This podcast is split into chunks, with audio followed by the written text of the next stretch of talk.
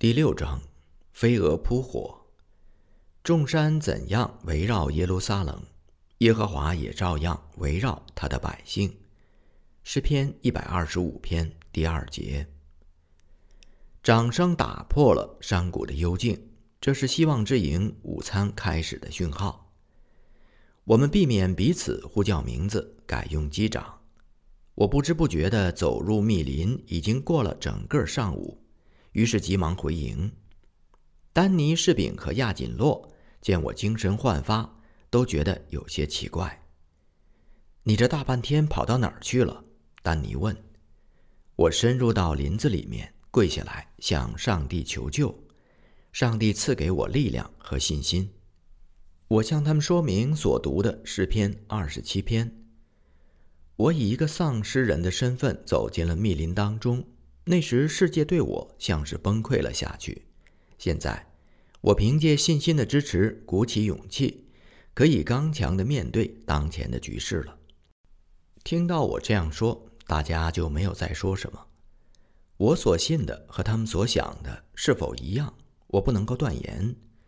不过，他们看见我不再沮丧灰心，倒是也觉得舒服。我们恢复了营中的活动，伐木、扫地。扩大账目的范围。丹尼士兵和我在幽静的林中，常常找到安静的地方坐下来谈心。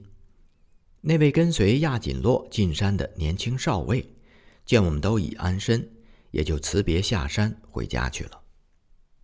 有一天大清早，亚锦洛带着两位美国军官来到营中，一位是纽约州的史班塞少尉。另一位是新墨西哥州的安德生排长，我们全营的人热烈欢迎他们。起初，我们以为美国援军果然已经到达菲律宾了，后来才知道，这两位美国军官是当美军退往巴丹半岛的时候和他们的主力部队失去联络的。他们现在无法穿越日军的防线，于是打算向北方走。希望能够和其他被打散的美军会合。史班塞少尉对我们说：“每一次我们听到从巴丹战区传来的轰炸声，知道敌人正在轰击我们的同胞，这时我们对前途的凶险根本就不在乎了。”当天晚上，两位军官卸下了忧虑，笑嘻嘻地和孩子们玩耍起来。后来，他们也肃静地。参加了我们的晚祷。第二天大清早，希望之营盛意地为他们两人践行。亚奇牺牲了一些正在孵化中的火鸡蛋。丹尼士饼和我把储藏的英国饼干拿出来。老范跑到村子里带回了新鲜的牛奶。两位美国军官开怀享受了山林中这一顿特别的早餐。早餐期间，大家谈论起当前的战局。史班塞少尉对麦克阿瑟元帅必能坚守澳大利亚北部的阵地坚信不疑。你认为圣诞节时美国总统罗斯福所承诺的支持，现在只能达到那里吗？我问这位少尉。在史班塞看来，如果能够守住澳大利亚北部，已经是最好的结果了。但我们这些还抱着乐观的门外汉，觉得他的态度太消沉。我也巴不得像你们想的那么好，援军能够立刻来到菲律宾。史班塞在结束讨论的时候这样对大家说：“我们都沉寂了下来。我们为着共同的原则奋斗，也面对着共同的命运。你们的危险就是我们的危险，你们的胜利就是我们的胜利。”在和这两位军官握手话别的时候，我这样对他们说：“昨天你们寄宿在这里，今天晚上就不知道在哪里了。但愿上帝看顾你们，后会有期。”我接着说：“果然是后会有期。两个星期之后，排长安德生回来了，不是和史班塞少尉同来，而是和另一位弗朗克上尉同来。”他们仍然没有援军到来的消息。弗朗克上尉特别强调，现在各个山区都有零散的美军的活动。弗朗克和安德生稍作休息之后，便和我们辞别，向北方大山走去。这些零零散散的美军逃奔在日军的沦陷区内，随时随地面临着死亡。可怜无定河边骨，犹是深闺梦中人。唐代这两句诗形容将士伤亡的凄苦，到了今天已经过了千年。千百年来，战争起伏，战争的时间也许不同，战争的原因也许不同。但是军人们的伤亡凄苦都一样，也是一样的可怜。菲律宾的军人同样饱受痛苦牺牲。麦克阿瑟下令遣散的部队，里面有许多官兵有幸能够卸甲归田，但也有许多官兵来自南岛，无法渡海回去。一些比较幸运的能够找到栖身之处，不够幸运的。便沿街乞讨，一天比一天狼狈。更有一些官兵迫于饥饿，结队逃到山中，铤而走险，因此盗贼蜂起，或者农夫的耕牛被偷去，或者有钱人被劫杀。逃到山区的陌生人，或被绑架，或遭勒索。我们当然是他们绑架的对象，迟早有遇害的危险。亚奇叫他的外甥于敏牙西亚入营来做我的保镖。每夜，亚奇荷枪实弹警备，丹尼士兵和我都把利刃放在枕头边。不过，如果强盗真的来袭，我们生存的希望实在不大。有一天夜里，老范气喘吁吁的大步走进营中，和亚奇窃窃的耳语。亚奇的脸色随即大变。只是还算作镇定，亚奇没有对我们说什么。后来打听才知道，老范路遇贼人中的一个熟人，透露说他们已经获悉我们住在希望之营，他们相信我们身上一定带着很多钱。原来是一位银行界的朋友，在沦陷前把几大包东西寄到亚锦罗的家里。亚锦罗太太每次搬家，把这些东西都带在身边，因此引起了贼人们的注意。第二天晌午，亚奇带上枪和老范一起离开营地出去了。下午时分，但见他们含笑归来。原来亚奇和老范找到了一群被遣散在山区里流浪的官兵，他们为生活所迫，打家劫舍。但抗日的意志仍然坚定，他们对亚奇上尉的官衔仍然尊重。一旦晓得彼此立场一致，马上就答应不会来骚扰希望之营。在日军刚刚攻陷菲律宾的时候，不但被遣散的菲律宾官兵士气还在，急望战局转机和敌人拼命；即使是普通的菲律宾民众。也渴望麦克阿瑟元帅尽快从巴丹半岛反攻。这个时候也是谣言满天飞。一九四二年元月二十六日，老范跑了过来，告诉大家，当天夜里日军要在全马尼拉市实施灯火管制。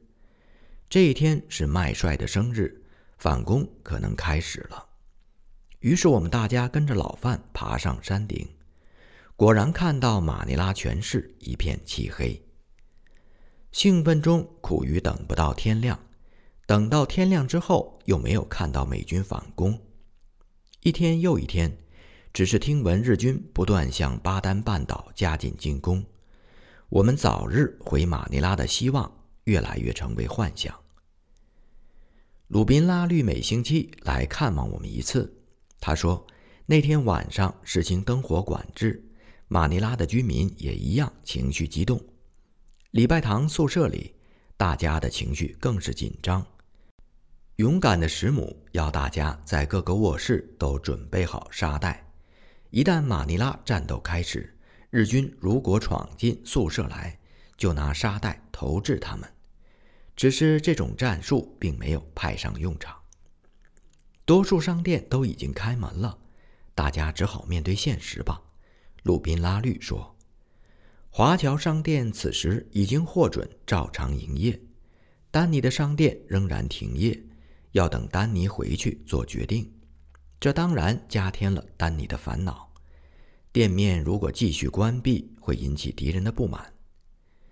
丹尼和我们一起度过了三十七天的逃亡生活，现在终于决定要下山去了。丹尼托鲁宾拉律和他家里的女医生李慧玲博士联系。李慧玲博士因为是医生的身份，有日本军部的通行证。他开汽车到希望之营西北面的山下，带丹尼回马尼拉。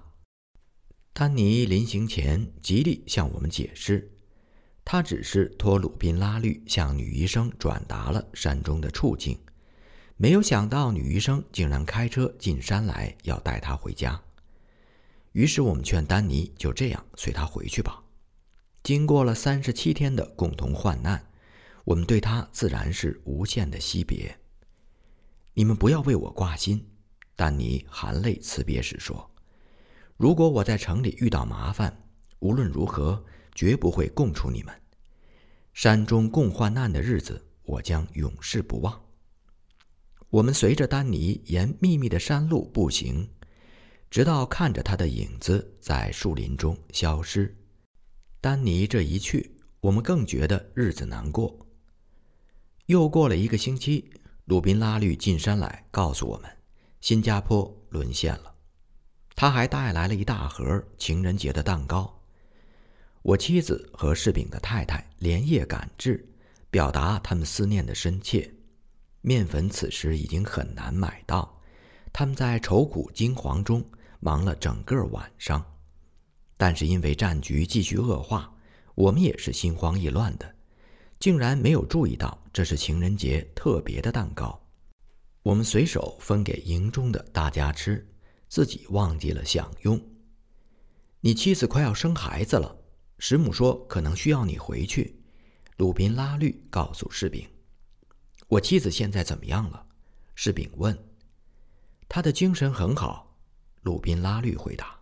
“这样我就没有必要回去了。”士兵告诉鲁宾拉律。我从柿饼的脸色看出他有无奈的苦闷。不要为了我的缘故耽搁。有亚奇在这里，我在山中能支持下去。”我说。柿饼沉默了好一会儿，神色稍微好些。不，我已经拿定主意，决心陪伴你到底。柿饼结束了讨论。新加坡沦陷之后，日军扬言不久要在纽约市举行游行。我和士兵两个人最开始按小时计算，接着按天计算，现在都不知道该如何计算了。要几个月？甚至几年，美国的援军才能到来呀。不但士兵的太太想念他，希望他早点回去，事情也应该如此。即使是我本人，也觉得离开家庭，不知何时再团聚，日夜彼此思念，这样的生活很难继续下去。一心要回到马尼拉，和妻子、孩子同住在一起。可是日军的搜查一天比一天严厉，重点就在马尼拉市区一带，冒险回去无异于自投罗网。这时想回家，等于想入非非。每天吃完早餐，士兵和我爬上山峰，在周围挂着野兰花的老树下面，读圣经和两本灵修的小册子，《小楼静修》和《荒漠甘泉》。临近中午的时候，又一起跪在大石旁边倾心祷告。躺在山顶的草地上，翘首望天，浮云往来飘忽，归家的希望，一会儿飘来，一会儿又飘忽而去。一直到了二月中旬，著名布道家宣信 （A.B. Simpson） 的讲章打动了我的心。他说。你祷告所求的事，如果还在等候观望，你还是没有深信。这也许是希望，是意志，但不是信心。宣信又说：“你必须信，你祷告所求的已经得着了，就必得着。这是对信心的一段不平凡的启示。宣信进一步说：“你到了那个时候没有？你有没有就在永恒的现在见到上帝？”我如同一个做梦的人，被这样一问唤醒了。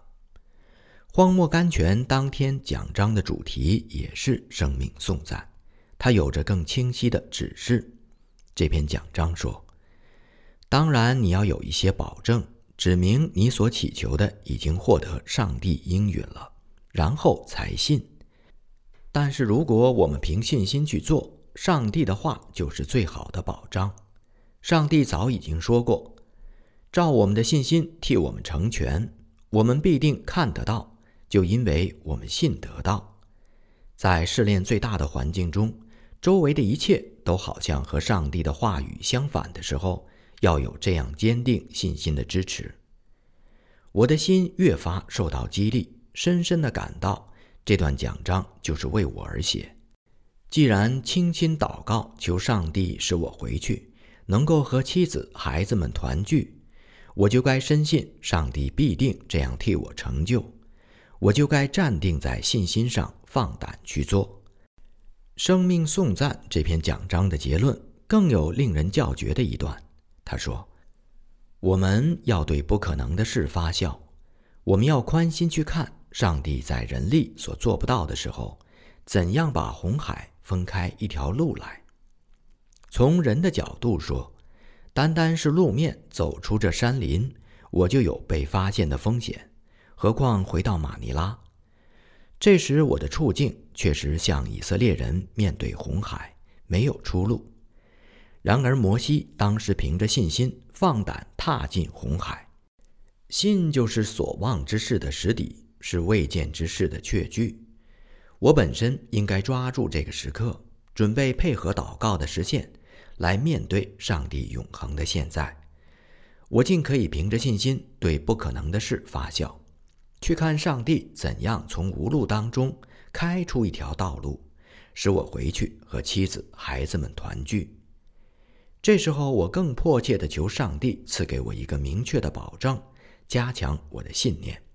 我双手打开《小楼静修》这本灵修的小册子，摆在我面前的赫然是这样一段圣经：耶和华说：“到那日，我必拯救你，你必不至交在你所怕的人手中；我定要搭救你，你不至倒在刀下，却要以你自己的命为掠物，因你依靠我。”这是耶和华说的，《耶利米书》三十九章。十七到十八节，这两节圣经经文清楚的保障：我只要坚心倚靠上帝，回去马尼拉和妻子孩子团聚，不致交在敌人的手中，不会倒在敌人的刀下。冷静的信心只接受上帝的话，相信是真实的，但没有行动。活泼的信心开始去做，由行动得着证明。我们回家去。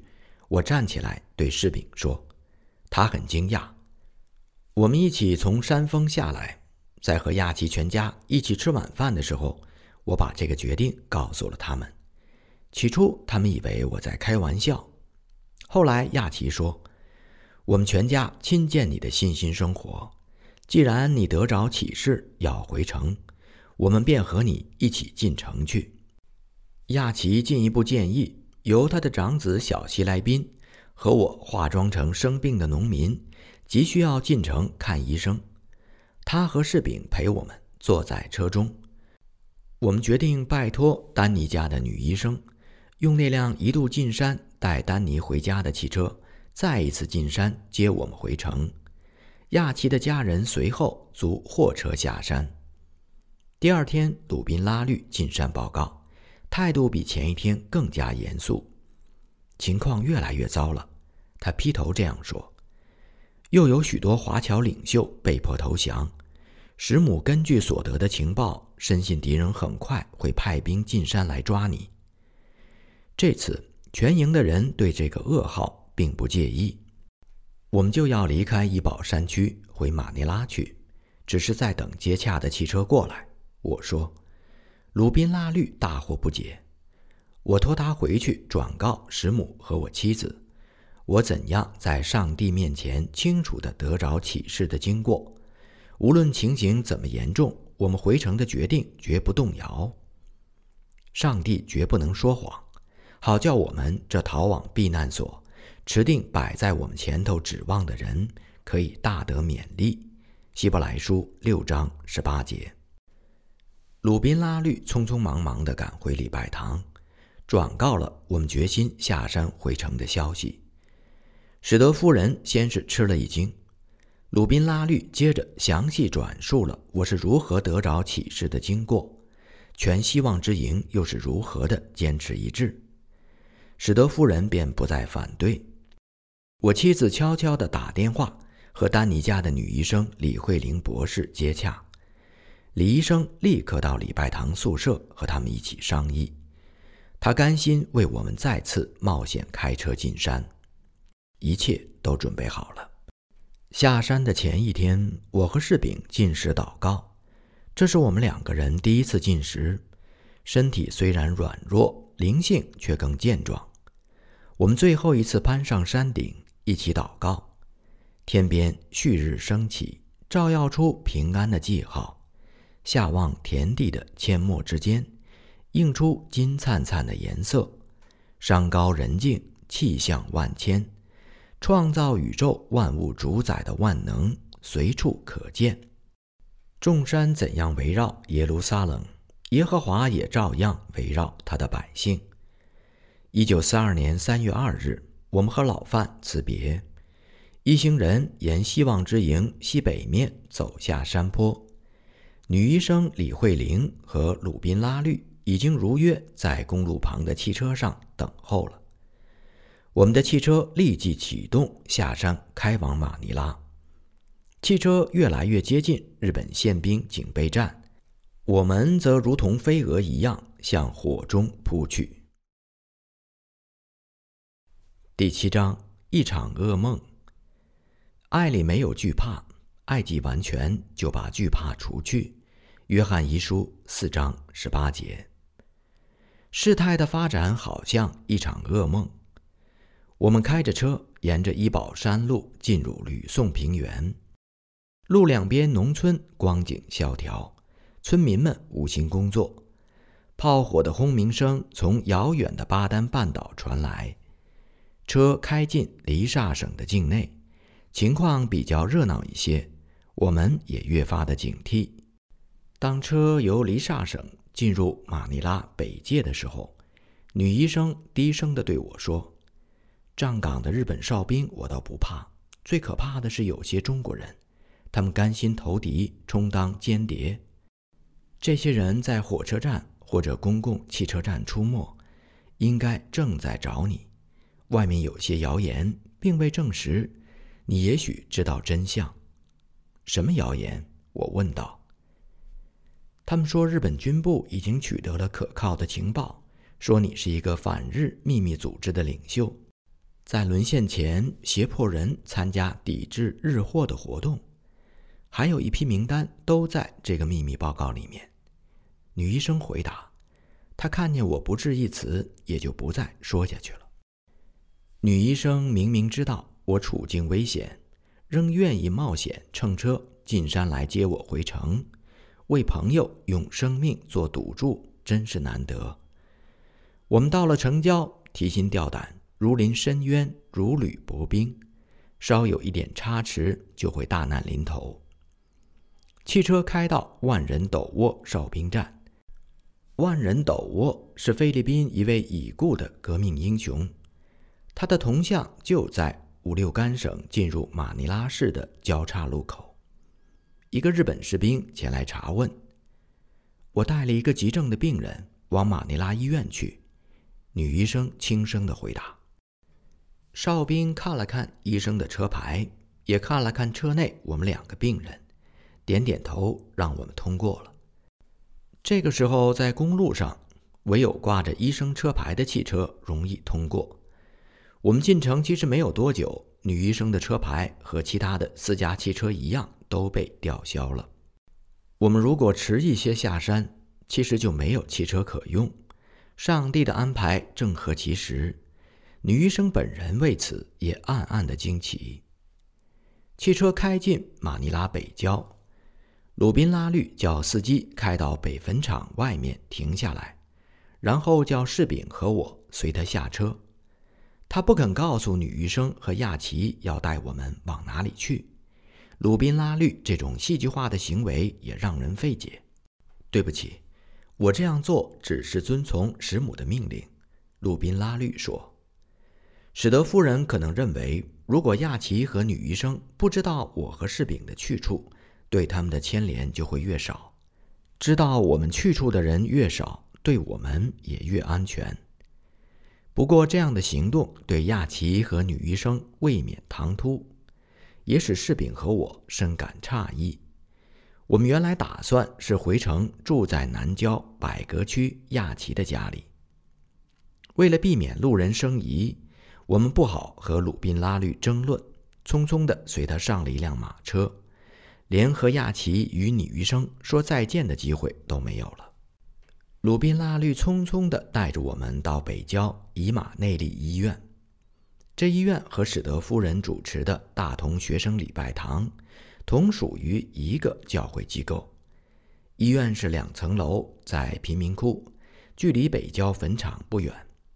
医院的主持是美国人民腾代美女医生，以前是在著名的玛丽约翰士顿医院任职。他和他的同事喜人韦克姑娘参加组织大同学生礼拜堂之后，转入了这个专门为贫苦病人服务的以马内利医院。两个人都是史德夫人非常要好的朋友。医院的院长毕洛亚斯热，同时也是大同学生礼拜堂的执事。到医院去，那里有人照应。鲁宾拉律简单的如此说。我无奈的只好单独从马车上下来。鲁宾拉律匆忙的带着士兵坐马车疾驰而去，连给我问个明白的机会都没有。很明显，史德夫人对士兵另有安排。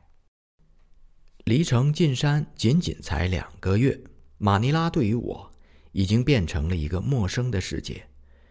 我忧心忡忡，不知所以，坐在医院接待处呆呆地等着，害怕来往的人中会不会有中国人或是台湾籍的奸细。这个时候。一位身材修长、亭亭玉立的美国姑娘走了过来，她就是喜人韦克姑娘。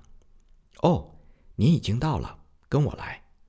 她一面说，一面带我走进医院的紧急病房隔离室。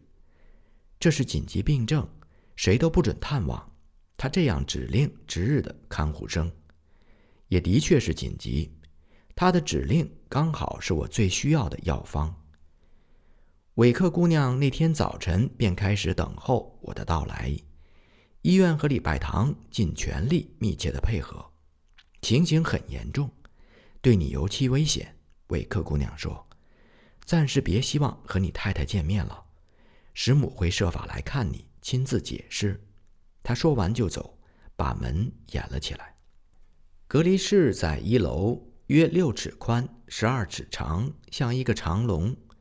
里面有一张床、一盏灯、一把椅子、一张桌子，四壁突然。在山中，有柿饼和我作伴，还有亚奇的一家人。而这天晚上，我是孤零零的一个人。高山已远，回去已经是不可能。不知道接下来会怎样。上帝既然让我平安的通过了交界处的日本哨兵站。一路避开了尖细的耳目，也一定会继续扶持我，必不会在中途抛弃我。我这样安慰着自己。几分钟后，慢慢就睡着了。不久，在群狗的狂叫声中醒来，我从窗缝向外张望，只看见漆黑一片，尽是恐怖。看手表，已经是凌晨四点钟。我在小楼静修的小册子上读到这段圣经。那时，耶和华从那里经过，在他面前有烈风大作，崩山碎石，耶和华却不在风中；风后地震，耶和华也不在其中；地震后有火，耶和华也不在火中；火后有微小的声音。列王记十九章第十一至十二节。就在这时，有叩门的声音，原来是韦克姑娘。我们就要举行晨祷会，要唱的圣诗是《随主一行》，请你来参加吧。他拿出一本赞美诗集递给我，转身出去，马上把门又关起来。我的小小隔离室虽是一个危险的焦点。却也有一些访客。医院院长亚斯若有一次趁着夜色来看我，他诚恳地提议，如果我觉得在医院住得不舒服，可以搬到他家里去住。他一向是很谨慎的人，竟能有这样的勇气，实在令我感动。女医生戴美博士来和我谈话，常常超过通常探望病人的时间。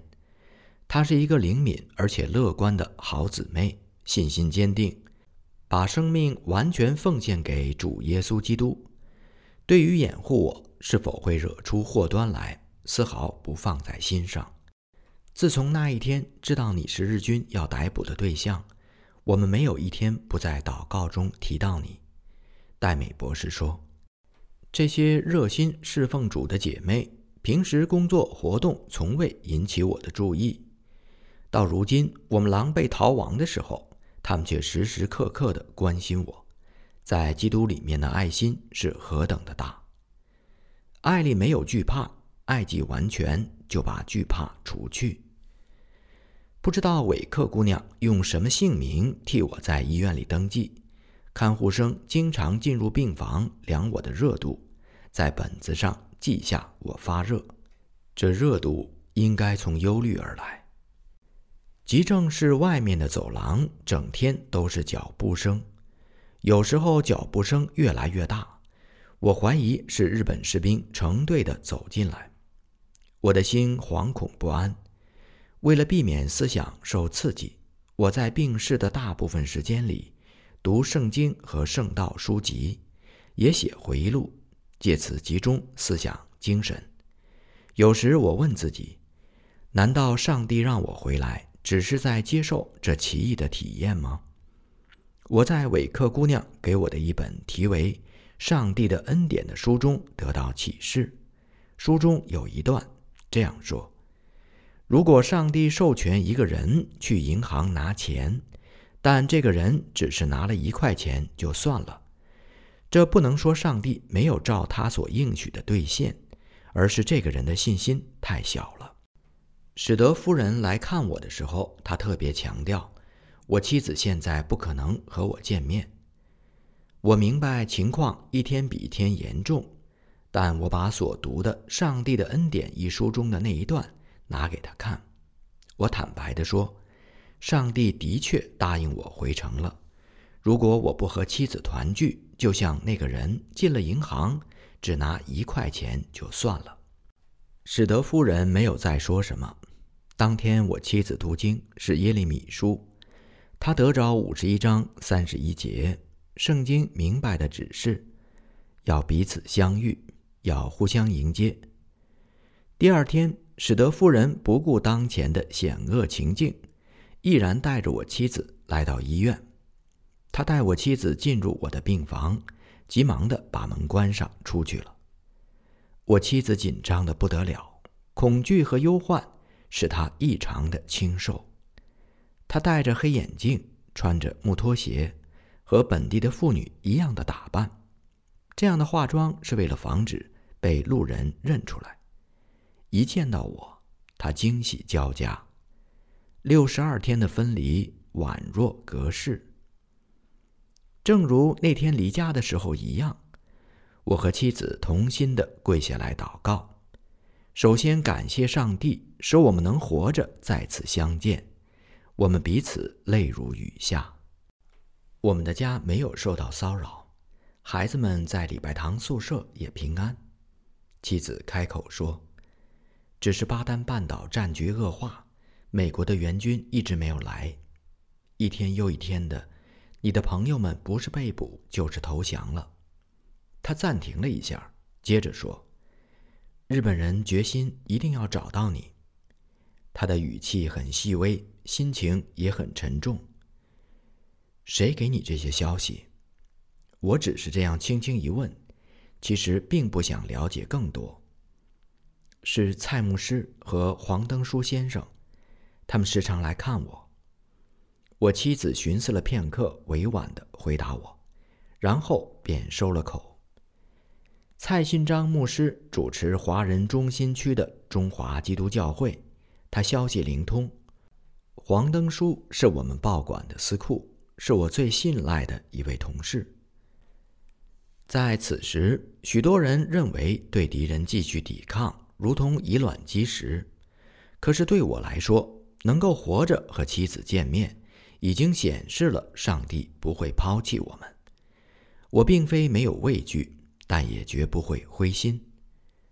我妻子觉得医院并不是最好的藏身处，因为这里来来往往，人多眼杂。急症隔离室无法避免好事者的注意，别太忧虑了。上帝有自己的拯救办法，必定预备地方，让我们同住在一起。我告诉妻子，现在可办不到，当前形势不容许我们在一起。妻子叹息着回答：“我要和师母商量一下，另找一个地方让你藏身。”千言万语。我们还有许多话要说，可是史德夫人和我妻子担心有奸细跟踪，他们只好匆匆忙忙的离开医院，回到礼拜堂去。